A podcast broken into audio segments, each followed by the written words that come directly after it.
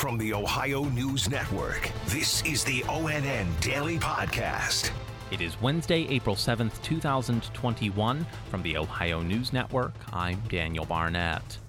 The Better Business Bureau in Toledo is alerting people that scammers are calling or sending out emails and text messages about coronavirus vaccines. Amy Steigerwald reports. Officials want to make sure people know they don't need to pay for a COVID 19 shot or give out a ton of personal information when signing up. Of course, they may ask you for a couple details, such as maybe your health insurance, but never your social security number. They are hearing people are being notified as well that it is a law to be vaccinated vaccinated, which is not true at this time. And you should only really pay attention to emails from your local health department or the Ohio Department of Health. Then, mommy, Amy Steigerwald. A northern Ohio judge is pushing back on mask mandates in Ashland County. More from Tracy Townsend. A restaurant there is suing the county health department. The department suspended their food service license because they refused to wear masks. The judge officially decided with the restaurant allowing it to operate without that mask requirement. Governor Mike DeWine's office can't comment on ongoing litigation, but did point to a moment from Monday's COVID 19 update. What we know today is these masks are powerful. And if we can keep at the compliance rate that we are today, uh, it will make a huge, huge difference. I'm Tracy Townsend. Cuyahoga County, which includes the city of Cleveland, is struggling with an increase in overdose deaths. Laura Queso has the details. In March, the medical examiner's office says 69 people died from overdoses. That's more than two people a day. And things are not looking much better as we start April. 13 overdose deaths were recorded in just the first five days of the month. To put this into perspective, we have not seen overdose deaths like this since 2017, when more than 700 deaths were reported for the entire year. The medical examiner says if deaths continue at this rate, we could surpass 2017 numbers, when more than 700 deaths were reported for the entire year. Toxicology reports are still being studied, but the medical examiner's office says cocaine and fentanyl appear to be the most common drugs found. I'm Laura Queso.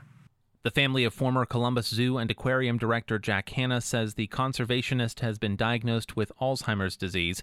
The Columbus Dispatch reports a letter from Hanna's three daughters, Kathleen, Suzanne, and Julie, says their dad is unable to participate in public life as he once did, as his condition has severely worsened in the last few months. The 74 year old Hanna became famous as a khaki wearing wildlife conservationist through his appearances on Late Night with David Letterman and several syndicated television shows that have aired across the country. Following a new development in the death of their son, the family of Stone Foltz says they will never stop fighting for justice for him. Tracy Townsend has more. The Lucas County Coroner's Office ruled the death as accidental. Stone Foltz died March 7th while attending a fraternity party near Bowling Green State University's campus several days earlier. The report named alcohol poisoning as the cause of death. The fraternity, Pi Kappa Alpha, met with the university yesterday but declined a hearing. Attorneys for the Foltz family say this has no impact on anything criminally. They called the death deliberate and reckless and say they're not going to stop until this type of behavior never occurs again on a college campus in this country. I'm Tracy Townsend. A special assistant to Cleveland Mayor Frank Jackson faces numerous charges, including rape. ONN's Dave James reports. A Cuyahoga County grand jury has indicted 35 year old Alexander Lackey on five counts of rape, three counts of sexual battery, and a count of domestic violence, according to court records. Cleveland City Hall hired Lackey in 2014 as a special assistant to the mayor.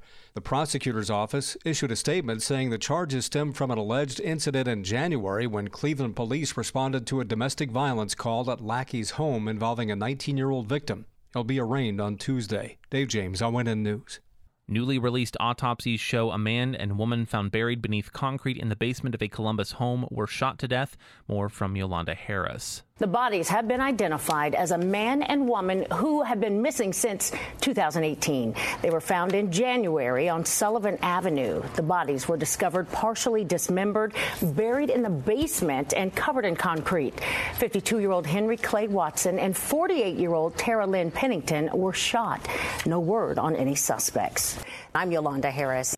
A woman from Nelsonville in southeast Ohio has received a 90 day suspended jail sentence in connection with the death of a photographer at a state park. Karina Nova has the details. 20 year old Miranda Spencer pleaded guilty to obstructing official business in the case. She never notified police that she was with Jaden Churches and Jordan Buckley when the teens pushed a log off a cliff at Hocking Hills State Park in 2019. Chillicothe photographer Victoria Schaefer was killed almost instantly. Churches and Buckley pleaded guilty to involuntary manslaughter in the case. I'm Karina Nova. An Ohio representative has joined nine other legislators suing former President Donald Trump and Rudy Giuliani for their role in the Capitol riots of January 6th. The lawsuit filed by House Democrat Bennie Thompson and the NAACP accuses Trump and Giuliani of conspiring with extremist groups, the Proud Boys and Oath Keepers, to incite the riot at the Capitol. The amended lawsuit, of which Cleveland area Congresswoman Marcy Kaptur is now a part, details the personal stories of each member and describes how they narrowly escaped the mob. The lawsuit invokes the KKK Act of 1871, which makes it a federal crime to use violence or intimidation to keep a lawmaker from fulfilling their duties. And Governor Mike DeWine made an announcement this morning about getting equal access to broadband internet in Ohio. Tracy Townsend has the details. DeWine and Lieutenant Governor Husted announced the launch of a broadband expansion project. It was developed through a partnership with Broadband Ohio. In the world we live in today, in 2021, if you cannot access that, you cannot fully participate in society economically, educationally, and other ways. This is starting with a thousand families in Cleveland. It's expected to expand as time proceeds. I'm Tracy Townsend. Special thanks to affiliate stations WBNS TV in Columbus, WKYC TV in Cleveland, and WTOL TV in Toledo for their contributions to today's newscast. I'm Daniel Barnett on the Ohio News Network. This has been the ONN Daily Podcast, a production of Radio Ohio Incorporated on the Ohio News Network.